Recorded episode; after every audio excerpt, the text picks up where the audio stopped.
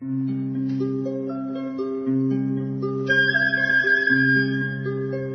رادیو کودکان دنیا خوش آمدید.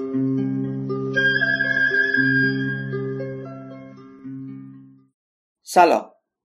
تلاش برای شناخت هویت ملی ارتباط با میراث معنوی و غنیسازی جامعه فرهنگی کودکان و نوجوانان از طریق افسانه ها و قصه ها بخش مهمی از دورنمایی است که خانه قصه و افسانه مؤسسه پژوهشی کودکان دنیا به اون فکر می‌کنه یکی از فعالیت های خانه قصه و افسانه تمرکز بر یکی از افسانه های ایرانی و کار همه جانبه بر روی اونه طی این فرایند از کارشناسان درخواست شد هر کدوم با توجه به نوع کار تخصصی خودشون مقاله‌ای با هدف بررسی و تحلیل این شخصیت های افسانه‌ای تدوین کنند.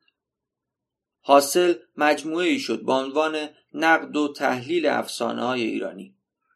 هر جلد از این مجموعه به یک شخصیت افسانه ای می‌پردازه. در رادیو کودکان دنیا برخی از این مقاله ها رو با شما در میون می‌ذاریم.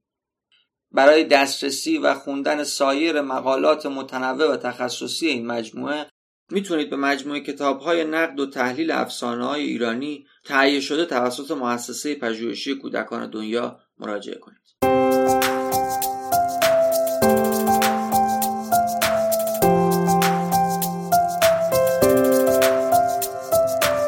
در این قسمت مرجان ریحانیان مقاله از کتاب نقد و تحلیل افسانه نمکی رو می‌خونه مقاله با عنوان افسانه نمکی در گذر از روایت های مختلف نوشته فریده پورگیو عضو مرکز مطالعات ادبیات کودکان دانشگاه شیراز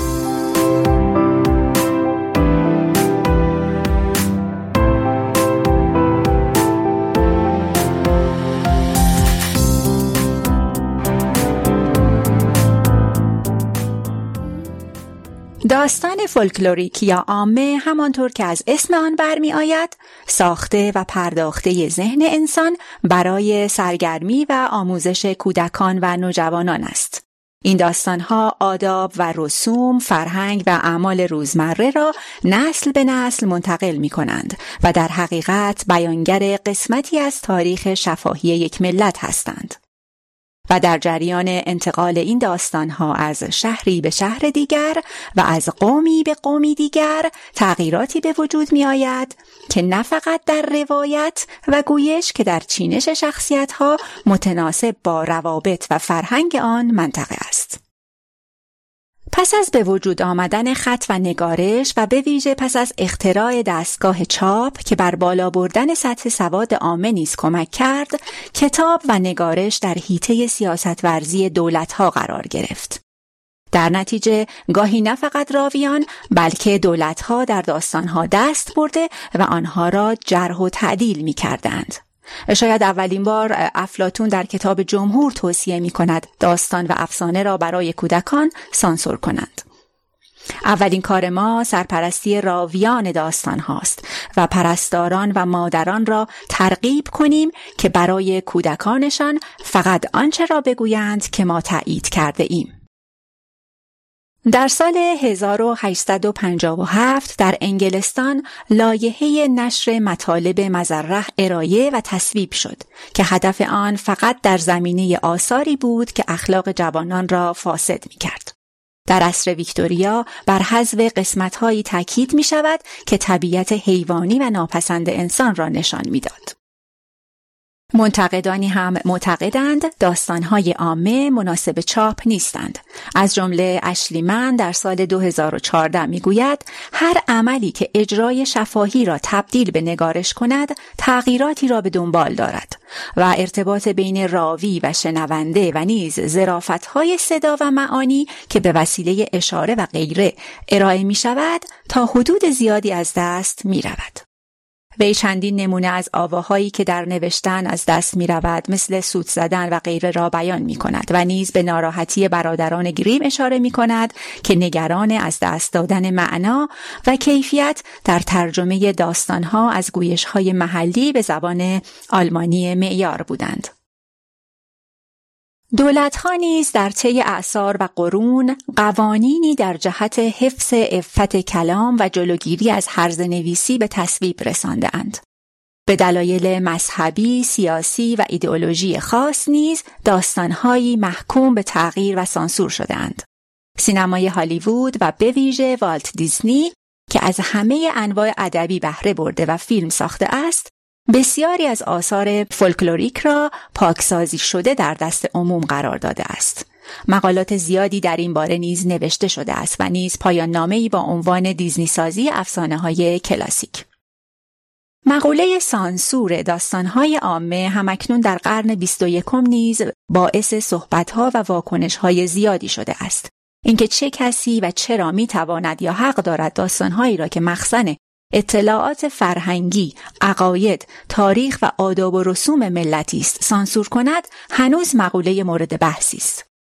در داستانهای عامه کشتن، تجاوز، قطع عضو و تکه پاره کردن و جوشاندن کودکان وجود دارد.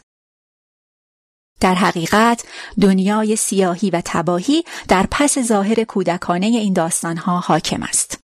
اما این دنیا و این تصاویر روشنگر جامعه و فرهنگی است که داستان در آن نشو و نما کرده است. داستانهای آمیانه قدرت ترغیب شنونده را دارند. ذخیره از نظام ارزشی یک جامعه هستند. ماریا تتار که چندین کتاب درباره داستان و افسانه های برادران گریم نوشته است معتقد است داستانهای آمیانه مسایلی را مطرح می کنند که نقش مهم اجتماعی دارند. کاترین جی رابرتس نیز داستانهای آمیانه را از دید حقوق بررسی می کند و معتقد است بعضی از قوانین باید در داستانهای آمیانه مراعات شوند. یعنی شخصیت های خوب پاداش می گیرند و شخصیت های شر عادلانه مجازات می شوند. تا مخاطب جوان را به سوی مفهوم عدالت رهنمون شوند. جک زایپس معتقد است برادران گریم با نوشتن داستانهای آمیانه این داستانها را مذهبی، بورژوا و اخلاقی کردند و برخی از قسمتها سانسور شده است.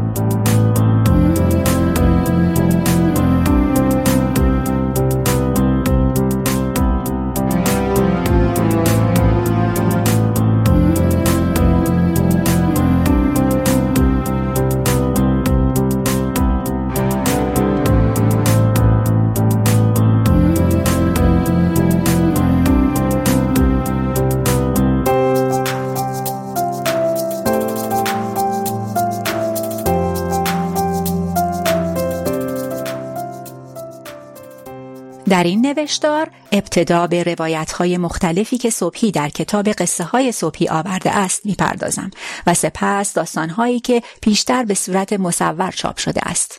قسمت آخر درباره روایت های نمکی و دیو در اینترنت است. روایت های صبحی در کتاب قصه های صبحی این افسانه به چهار شکل و چهار اسم آورده شده است. نمکی، ملی، نمکک و ملک خسرو. و در پایان داستان اول صبحی به اشکال مختلف قصه که از منابع و افراد مختلف به دستش رسیده است اشاره ای می کند. داستان نمکی بر اساس یک سفر گرچه کوتاه مدت شکل گرفته است.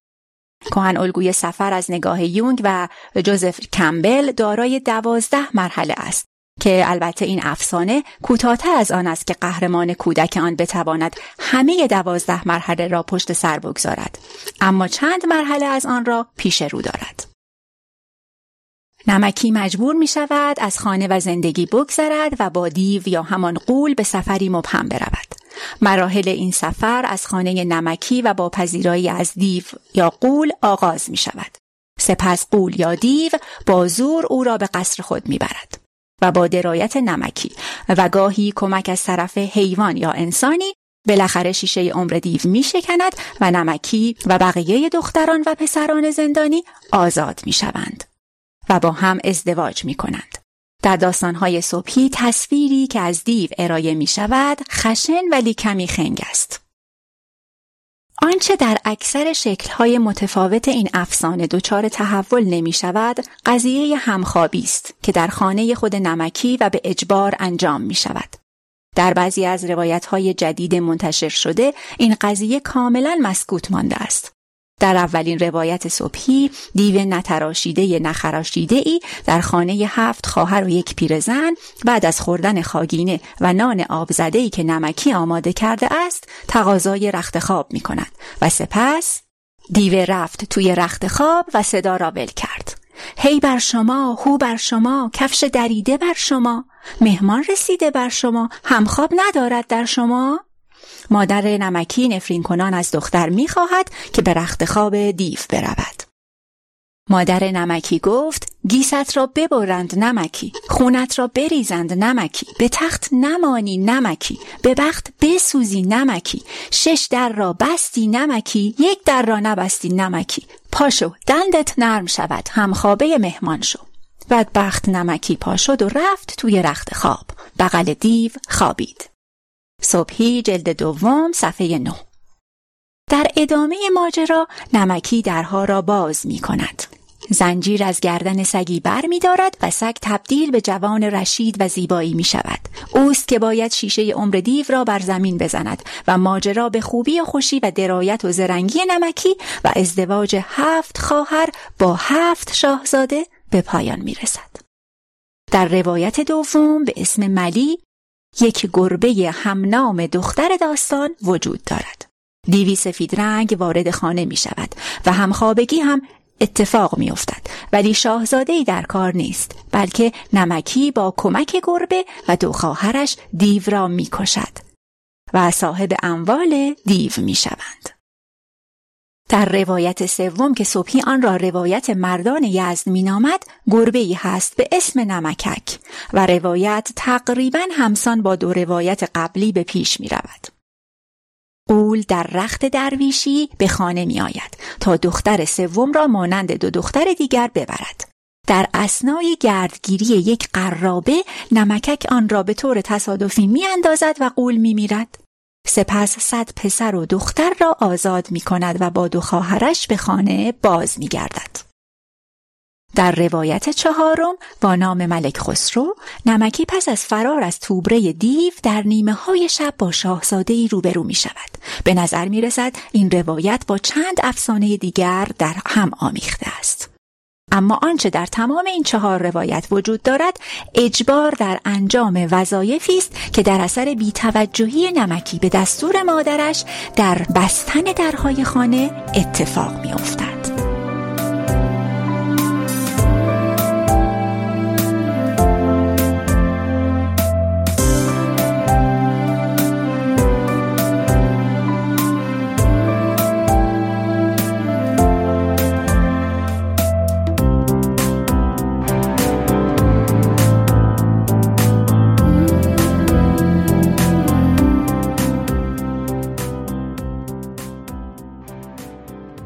روایت های نوشتاری مدرن در روایت های اخیر داستان دچار تحولات مهمتری می شود. نویسندگان با استفاده از قوه تخیل خود مسایل دیگری را وارد خط داستان می کنند. در روایت سوسن تاقدیس دیو هزار سال با اشک چشم دختران زنده مانده است و نمکی که پدرش را از دست داده وظیفه شاد کردن خواهران و مادران را به عهده دارد. دیو پس از ورود به اتاق و دیدن نمکی خواستار بقیه خواهران می شود که نمکی با زیرکی خود را تنها دختر جا می زند. در این روایت خبری از شام و رخت خواب و قلیان نیست. دیو نمکی را زیر بغل زد و هار رو هوری کرد تنوره کشید و به آسمان پرید و نمکی را هم با خودش برد در این روایت خواهران از مادر راه نجات نمکی را می‌پرسند و می‌فهمند خنده باعث مرگ دیو می شود. نمکی این روایت همانند روایت های قبلی زرنگ است و به دنبال راه چاره برای نجات خود در شیشه آب می ریزد و به جای اشک به دیو می دهد که هر روز ضعیفتر می شود.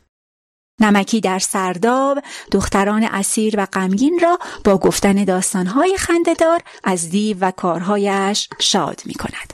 برایشان غذاهای خوشمزه میپزد و آب زلال می آورد تا خودشان را بشویند. روزی از آنها می‌خواهد گیسوان بلندشان را بچینند تا چابک شوند. خود نیز موهایش را کوتاه می کند. خواهرانش از راه می‌رسند و همگی شروع می کنند به خندیدن. دیو دود می شود و به هوا می رود. در این داستان از شاهزاده خوشقد و بالا خبری نیست بلکه دختران خود اقدام به نجات خیش می کنند. در روایت کتایون دیانی فرد نمکی دیگر دختر نیست و پسری حرف نشنو و سر به هواست که تنها با مادرش زندگی می کند. مادرش مریض می شود نمکی یادش می رود یکی از پنجره ها را ببندد سه بار این اتفاق می افتد و بار اول دیو آب می خواهد بار دوم غذا و بار سوم هم بازی در خانه نمکی نمکی برای دیو آب می آورد و غذا می پزد و او را سرگرم می کند اینکه چگونه دیو را سرگرم می کند مطرح نشده است. دیگر اینکه برخلاف روایت های دیگر که دختران برای نجات خود کنش و واکنش انجام می دهند نمکی پسر کاری نمی کند و سالها می تا اینکه روزی نمکی دیو را در حال پاک کردن شیشه ای می بیند. نمکی که حالا جوان قد بلندی است ناگهان توی بغلش می پرد. شیشه می شکند دیو می میرد. نمکی به خانه مادر برمیگردد و قول می دهد کارهایش را با دقت انجام دهد. داستان با نصیحتی خشک که برای هر چیز وقتی هست به پایان می رسد و مادر و پسر سالها در کنار هم به شادی زندگی می کنند. در حقیقت از عنصر باروری و تشکیل خانواده که معمولا در همه افسانه ها اتفاق می افتد خبری نیست. ناصر یوسفی در روایت خود از نمکی نقش شهرزاد قصه های هزار و یک شب را به او می دهد. نمکی کنجکاو شبی از عمد در را نمی بندد. دیو همان شب با نعره وارد خانه می شود. نمکی اول با کمی ترس جلو می رود ولی معدبانه از قول می پرسد چه کار دارد؟ دیو نعره می کشد که چرا به اتاق دعوت نمی شود. نمکی با اجازه از مادر دیو را دعوت می کند. دیو دوباره نعره می کشد که چای می خواهد. نمکی که از صدای دیو ترسیده است به دیو می گوید چرا نعره می کشی؟ چای که نره ندارد و دیو جلوی دهانش را می‌گیرد. نمکی عبوس چای می ریزد. سپس دیو کمی به در و دیوار نگاه می کند و به جای نعره کشیدن با صدای بلند درخواست میوه می کند. نمکی باز به او می‌گوید داد نزند. دیو می‌پرسد چگونه بگوید. نمکی جواب می دهد آرام صحبت کن مثل من و مادرم. پس از آوردن میوه نمکی باز هم روش تربیتی خود را ادامه می دهد و به دیو می گوید میوه را یکی یکی بخورد و اگر سر و صدا بپا کند میوه را از جلویش بر می دارد. دیو پس از آرام خوردن میوه با کمی من و من و با صدای آرام می‌پرسد عادت ندارید شام به مهمان بدهید؟ نمکی باز جواب می دهد مهمان که دستور نمی دهد. دیو معدبانه نحوه سوال پرسیدن مهمان را جویا می شود و نمکی توضیح می دهد باید از ببخشید و معذرت می خواهم استفاده کند. بعد از خوردن شام و میوه و شیرینی دیو با عذرخواهی فراوان درخواست رخت خواب می کند. نمکی با تغییر می خواهد بیرونش کند اما دیو با سر کج می گوید شب است و از تاریکی می ترسد. نمکی برایش رخت خواب می آورد. دیو با خوشحالی تا صبح با خور و پف در رخت خواب می خوابد. نمکی از اینکه دیو از تاریکی می ترسد خنده می گیرد. صبح روز بعد نمکی زود همه جا را تمیز می کند و با مادرش و دیو صبحانه می خورند. دیو از آنها می‌پرسد ببخشید خیلی خیلی معذرت می‌خواهم. هو در ما هو در شما. باز هم ببخشید. مهمان بیاد خونه شما. عادت ندارید دخترتان را عروس او کنید؟ مادر نمکی اجازه می‌دهد. دست نمکی که به دیو می‌رسد پوست او میافتد و پسری زیبا و جوان بیرون میآید دیو شهریار روایت مدرن با نمک نمکی جادویش باطل می شود و به دنیای انسانها باز می گردد. نمکی در روایت یوسفی مدیر و مدبر است.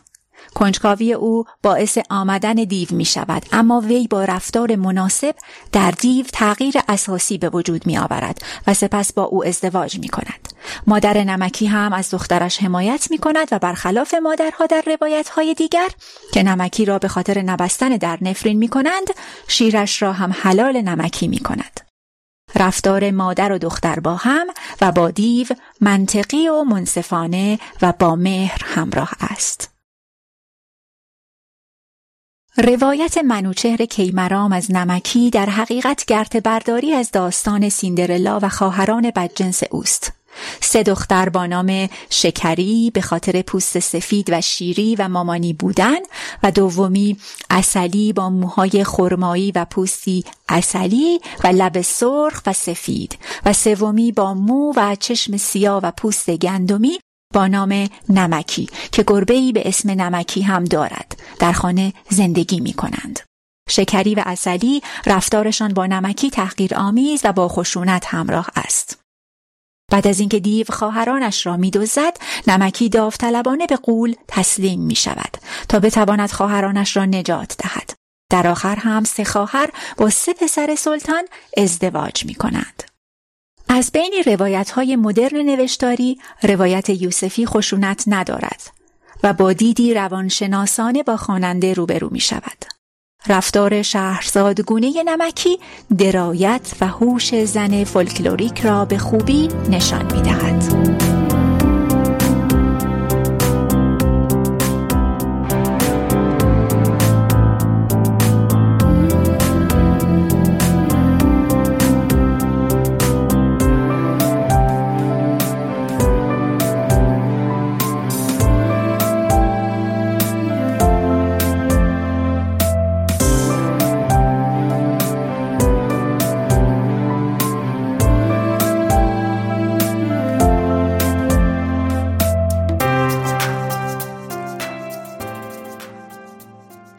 نمکی و دیو در رسانه ها در سایت های مختلف اینترنتی و وبلاگ ها روایت متفاوتی آورده شده که بعضی از این تفاوت ها بیشتر در تعداد درهای خانه هفت یا هشت و تعداد دختران سه یا هفت است و در وبلاگی از زن و مردی صحبت شده که هفت دختر داشتند. نمکی در هنگام فرار از توبره دیو اول آن را با سنگ و سپس با خار پر می کند و بالاخره با برداشتن نمک و سوزن و کبریت و پر مرغ به همراه دختران اسیر از قصر دیو فرار می کند و با همین ابزار دیو را به هلاکت می رساند. نسخه شنیداری داستان نمکی و دیو در چند سایت بارگذاری شده است. یکی از این سایت ها سایت رشد است و داستان نمکی از مجموع داستانهای پیش دبستانی و دفتر تکنولوژی آموزشی وزارت آموزش و پرورش است. این بسته صوتی که در دسترس همگان است در حدود 5 دقیقه و 22 ثانیه است. در این داستان شنیداری زنی سه دختر دارد و نمکی که دختر کوچکتر است طبق معمول شش در را میبندد و یکی را فراموش می کند. نیمه شب دیو سیاه وارد می شود و ابتدا شام می خواهد. بعد از شام رخت خواب و سپس درخواست لالایی می کند تا خوابش ببرد. به مجرد خوابیدن دیو نمکی با خشونت هرچه تمامتر ظرفی را پر از آتش می کند و بر روی دیو می ریزد و دیو نعر زنان از خواب می پرد و پا به فرار می گذارد و شعری هم می خاند. الهی بمیری نمکی مرض بگیری نمکی تنم و سوزوندی نمکی به درد نشوندی نمکی نمکی و مادر و خواهرانش نفس راحتی می‌کشند و میخوابند. در پایان داستان راوی معنس می‌گوید خب گله قشنگم. یاسای سفید و برفی من. قسمون قشنگ بود؟ دوست داشتین؟ بله. شکر خدا. بر روی صفحه اینترنتی سایت عکس دیوی قهوه‌ای رنگ با شاخهای بزرگ و چشمهای قرمز و دهانی گشاد با دندانهایی چون کوسه خودنمایی می کند. مخاطبان این داستان از قرار فقط بچه های سفید پوست چون برف هستند و دیو هم که سیاه است. معمولا از سایتی که وابسته به آموزش و پرورش است انتظار بیشتری می رود. در سال 1396 نیز نمایش نمکی و دیو در اصفهان بر روی صحنه می رود. این نمایش تلفیقی از تئاتر و انیمیشن است. کارگردان نمایش در مصاحبه ای می‌گوید یک شخصیت مرغ به هفت خواهر داستان اضافه شده است. البته در قصر دیو نمکی با پدر خود روبرو می شود. پستر نمایش دیو سبز رنگ نچندان ترسناکی را نشان می دهد که نمکی محجبه خندان را کف دست خود نگه داشته است. سایت رادیو کودک نیز این داستان را به صورت شنیداری در چهار قسمت بارگذاری کرده است. در قسمت اول داستان صوتی دیو در رخت خواب میخوابد و نمکی با مادرش به اتاق دیگر می رود. صبح روز بعد موقع رفتن دیو مادر نمکی می‌پرسد دیو عروس نمی‌خواهد؟ دیو هم نمکی را در توبره می‌گذارد و می‌رود. نکته جالب در روایت اصر تکنولوژی این است که معمولا زرافت بیان مطلب موجود در روایت شفاهی را ندارند و اکثرا با نوعی نتیجه گیری اخلاقی خشک تمام می شوند.